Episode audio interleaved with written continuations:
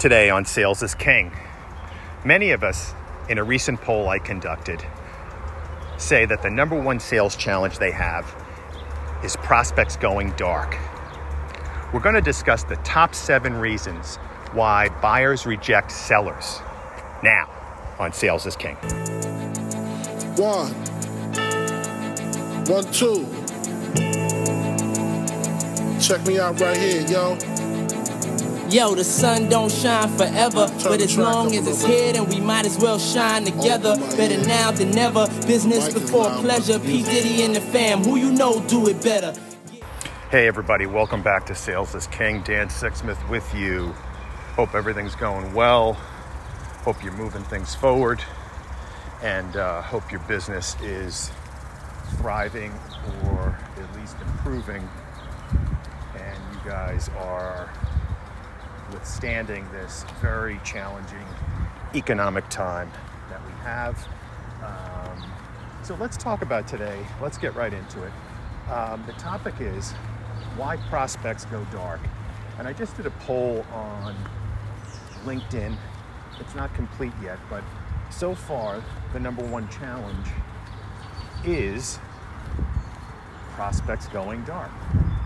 And if you're having an issue with this, you're not alone because according to a Forrester study from, um, it's not, it's fairly recent, I think it's from a couple of years ago, but it says that only 17% of sellers actually get a second meeting with a prospect. And I've said this many times before in some of our other episodes, only 17% less than two out of 10 of us get a second meeting with a prospect. So today we're going to dive into why is this? What's going on? Why are prospects going dark? Are they just making it difficult on you? Are they just too busy? Well, in actuality, we're going to dive into some research, um, recent research, it discusses it's a study from the USC School of Business, and it's a study of 100, uh, actually 700 to 1,000, I believe, B2B buying executives discussing why, and you'll hear some sprinkler in the background. I'm just walking around outside. Uh, as I've told some of you, I've kind of migrated from a podcast studio to just kind of getting out here and uh, talking off the cuff. Uh, anyway, so um, a study as to why B2B buying executives are rejecting sellers. And if we dig into this, we're going to find what's going on today. And then we'll talk about what we need to do to turn this around for ourselves. So there's seven, the top seven reasons why B2B buyers are rejecting sales. Reason number one lack of trust. They don't trust us. Trust is the number one reason why B2B buyers are rejecting sellers. So let's think about this now when we go into our initial meetings with prospects. How do we get the buyers to trust us? Well, we've talked about this many times. We have to have a focus on the buyer, right? And their issues and challenges. We have to have done the research. We have to get in the meeting knowing everything we need to know that's available online about this customer prospect's business, his challenges, his issues, the, the company's issues and challenges, what's going on with, with them, what's going on in the industry, and I'll move away from the sprinkler. Um, what's going on in the industry? Perhaps what's going on with their competitors. Um, you need to have a subject matter expertise in not only your product, but what's going on with that prospect. Going in and asking them questions, and we've been talking about this in the last few episodes, that demonstrate that you have done your homework and that you're there to help. That will start to foster some trust. Um, and that trust needs to continue throughout the buying process after you leave the meeting. Uh, how you follow up, the way you conduct yourself, the buying experience that you deliver. Remember, this is an experience, right? It's an experience just like you walk into a hotel um, or you walk into a store, right? Um, or you buy something online. It's an experience. How are you making that buyer feel?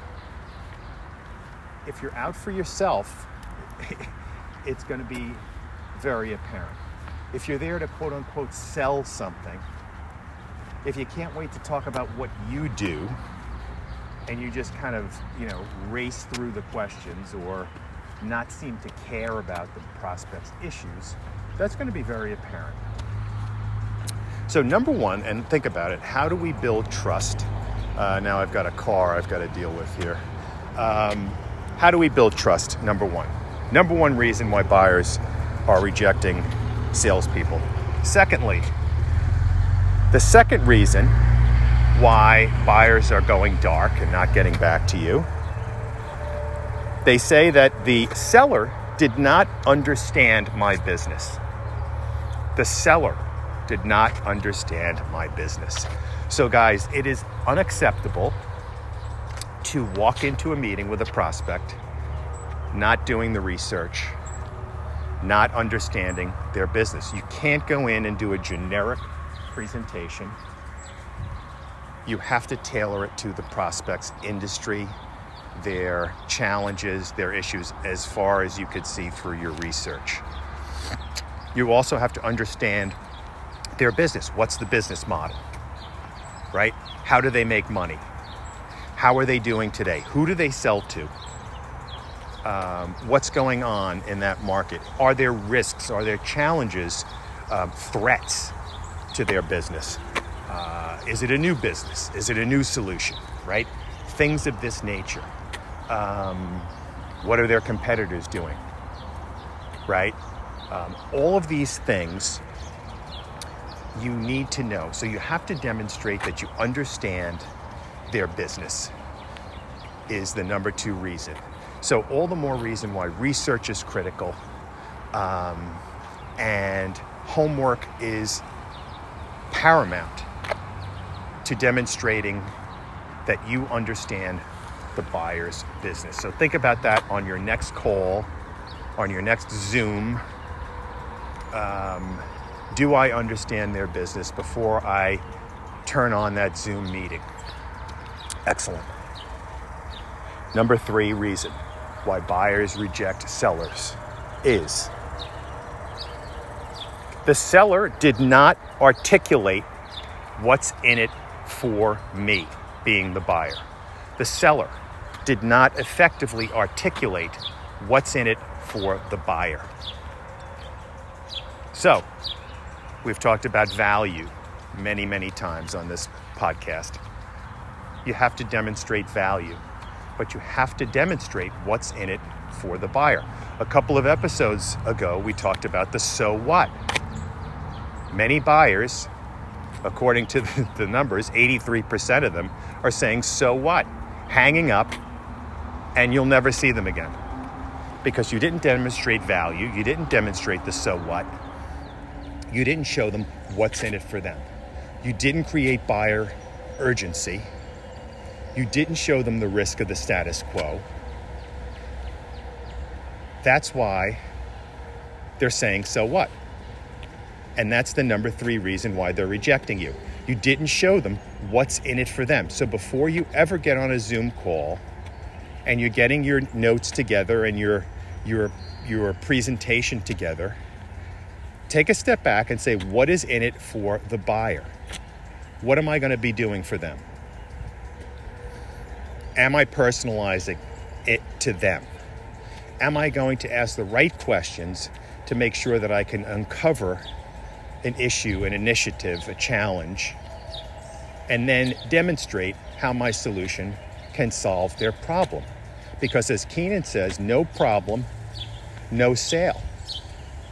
Just going in and blathering about benefits randomly uh, is not showing value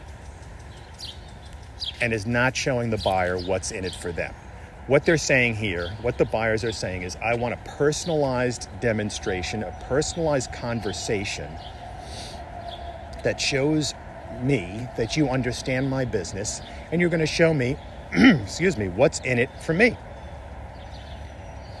I don't want to see a demo of how it works and all the bells and whistles. What's in it for me? Why should I care about this? How much money will I make? Will this help me achieve my goals? Will this help me get promoted? Will this help me um, achieve some of the strategic pillars that I'm working on? Right? Will this help me reduce risks in my business? Will this help me save money? Big time now in COVID. How will you help me save money? So think about that as reason number three. Reason number four why buyers reject sales reps is they come across as too self focused. Are you coming across as too self focused? Now, listen, of course, we're all in this to sell, to make money, to support our families. Of course. Of course. And yes, we have to think about ourselves, certainly. No one else is going to think about us but us. Right? We're in charge of succeeding. We're in charge. We're the CEO of Us Incorporated, right? Of You Incorporated. However, when you get into a sales environment, you have to be all about helping, about solving, about brainstorming, about talking about the customer, the prospect issues, making it about them. It's not about you. If you can make it about them and fix their issue, then it'll be about you too. The more people you can help, the more money you will make. The more people you can help, the more money you will make. But you have to go in with a helper's mindset, with a problem solver's mindset, with a creative idea, strategic thinking mindset to go in and figure out how to help people. If you're a seller that's thinking about commissions, if you're thinking about sales, if you're thinking about quota, if you're thinking about your bills or your issues or your goals, no good. Make it about the buyer. And I've said this many times before. Think about conversations when you meet somebody for the first time, right? Somebody that blathers on about themselves for 80% of the conversation. Usually you walk away and say, man, you know, that person's kind of uh, self focused. They didn't really care about me. So think about that on your sales conversations. Are you asking questions, getting the prospect to talk about themselves, making them feel that you actually genuinely, authentically care about their business, their plight, their issues? If you don't, if you come across as too self focused, it's over, says this survey. And that's why only 1.7 of us get invited back. Because we're too damn self focused. Because we're thinking about ourselves, we're thinking about the money, we're thinking about the commission, we're thinking about our own pressures. Those need to be put aside, and we need to be 100% focused on solving problems. And guess what? We may not be able to solve the problem of this particular prospect. Not every prospect is going to be a good fit. So if we're trying to jam a solution into a prospect conversation that doesn't make sense, that's going to be zero trust building. That's going to be zero focused on the prospect and no sale, and potentially a very angry and disenchanted prospect that may actually do you more harm than good when they start talking negatively about you. So, reason number four is coming across as too self focused. Next, reason number five, and there's seven reasons, just in case you guys are thinking, how long is this thing going to go on? How many, how many things is Dan going to throw at us? But this is critical, right? You have to think about, you have to think about this. Um, reason number five, hard selling one-time offers and gimmicks. Interesting.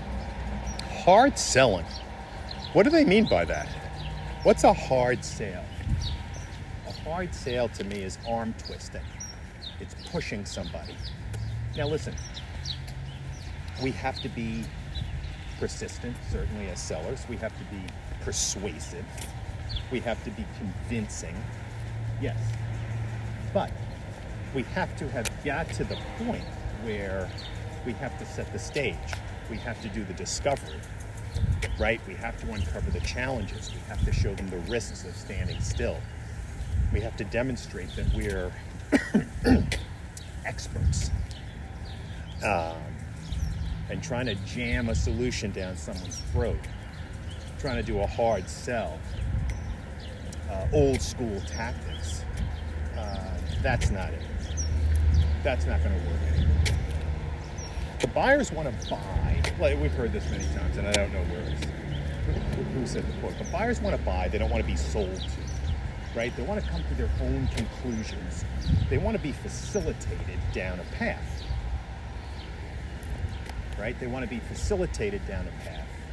Certainly, they want your subject matter expertise. And yes, we have to close the deals. And yes, we have to be persuasive. And we don't just sit back and let the buyers, you know, hopefully they'll come back to the table. No. But we have to do a good job early. The deals are typically won or lost in discovery early on. If we do that good um, initial discovery, the research, everything we talked about in the last couple of episodes, and go back and check them out. Um, we won't have to hard sell. We won't have to try and jam something down their throats. Um, you know, and figure out all kinds of nonsensical gimmicks and uh, different tricks to get them to buy. So think about that. Think about your sales style. Think about how these deals are going. And think about the wins, right? Think about those deals that you've won and how they've gone from the beginning through the end and how you've connected the dots to the right decision makers, right? There's going to be others that are involved in the process. There's going to be others on your side. How are you quarterbacking? There's so much that goes into it. If you're at the end there trying to twist arms, it's not good. You haven't done a, you haven't done the appropriate job just lost my uh, headphone for a minute. You haven't done the appropriate job throughout.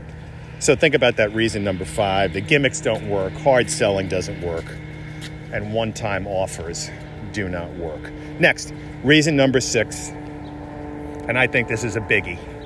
Um, the seller did not understand the buyer risk in moving forward. The seller did not understand the buyer risk in moving forward. And I think today, this is more prevalent than ever before, and it probably, if the survey were done, you know, in the last couple of months, it would probably pop up to number two or number three. So when you go into a sales call, are you thinking about the risk that the buyer is taking to spend money with you? Let's face it, and we talked about this, right? Jobs are uh, in jeopardy today those of us who still are employed have to perform. If I'm a buyer and I make a wrong buying decision, I could be gone. And I likely may be gone. So there's tremendous risk on the buyer part today to make a decision, to make a wrong decision. So you have to have that mindset going in. But what this means is that we need to show the buyer that there is actually more risk in what they're doing today versus moving forward with you. I'll repeat that. We need to show the buyer that there's actually more risk for them in the status quo than purchasing from you. We have to turn the element of risk around to our favor, right? Because people, from a neuroscience perspective, move away from a pain before they move to a gain. We have to highlight the pain.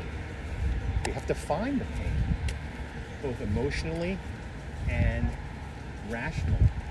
There's a financial pain, certainly. We're going to quantify the cost of the status quo, but there's also an emotional pain.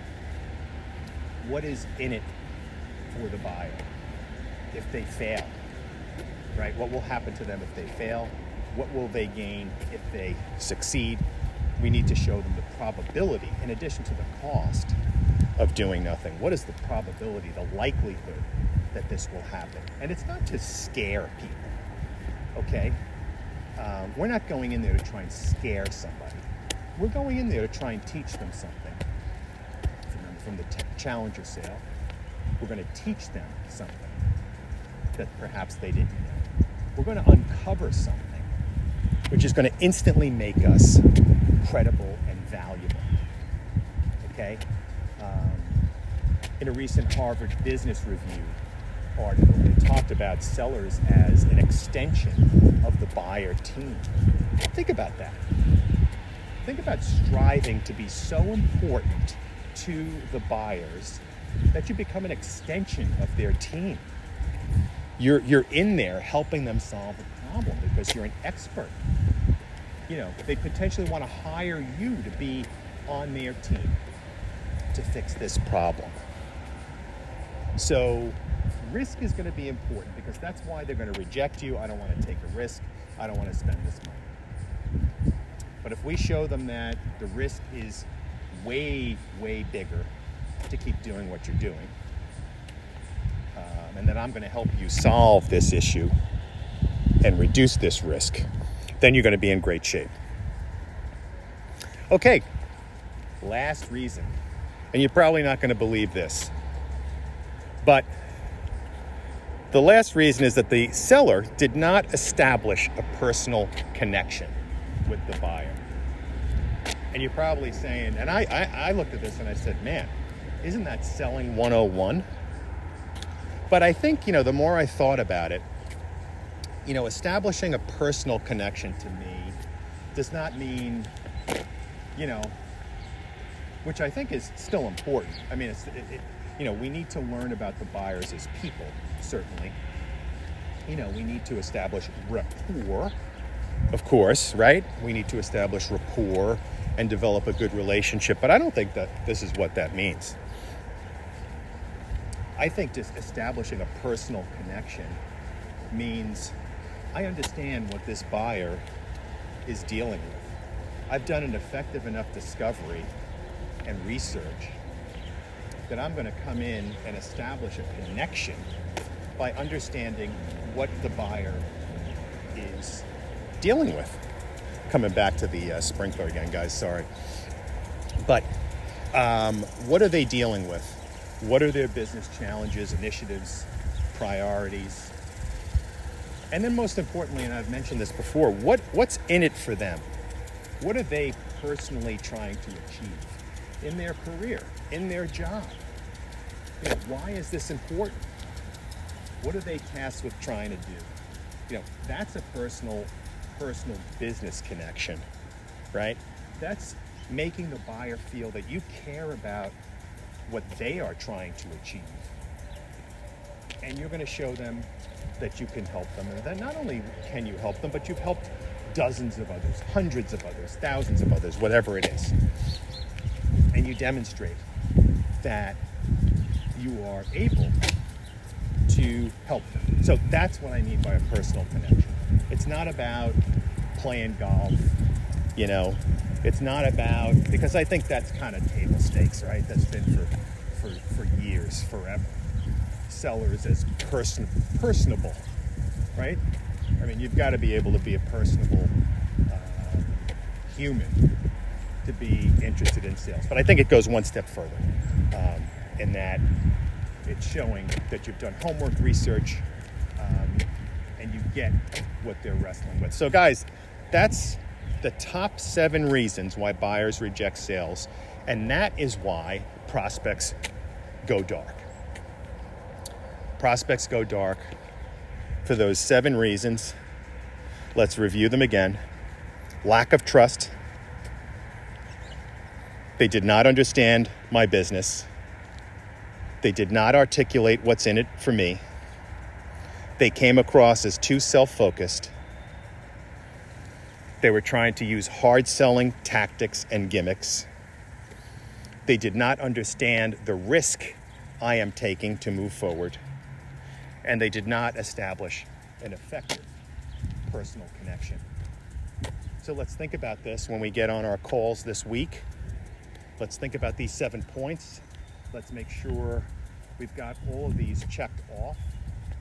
And let's start to move those numbers from only 17% of us getting invited back. Let's move the numbers up. Let's start to win more. Let's start to focus on personal development, right? I spend time on the weekends reading, watching videos, even at night sometimes. There's great, there's so much stuff out there um, in terms of personal development, personal selling development. Um, let's improve our game. Let's win more. Let's turn this COVID time into, into a time of tremendous opportunity, into a time where we leaped forward rather than falling backward, to a time where we improved our game, to a time where we had a crossroads in our selling game. And we chose the right path, we moved forward, and we became an elite seller. Peace.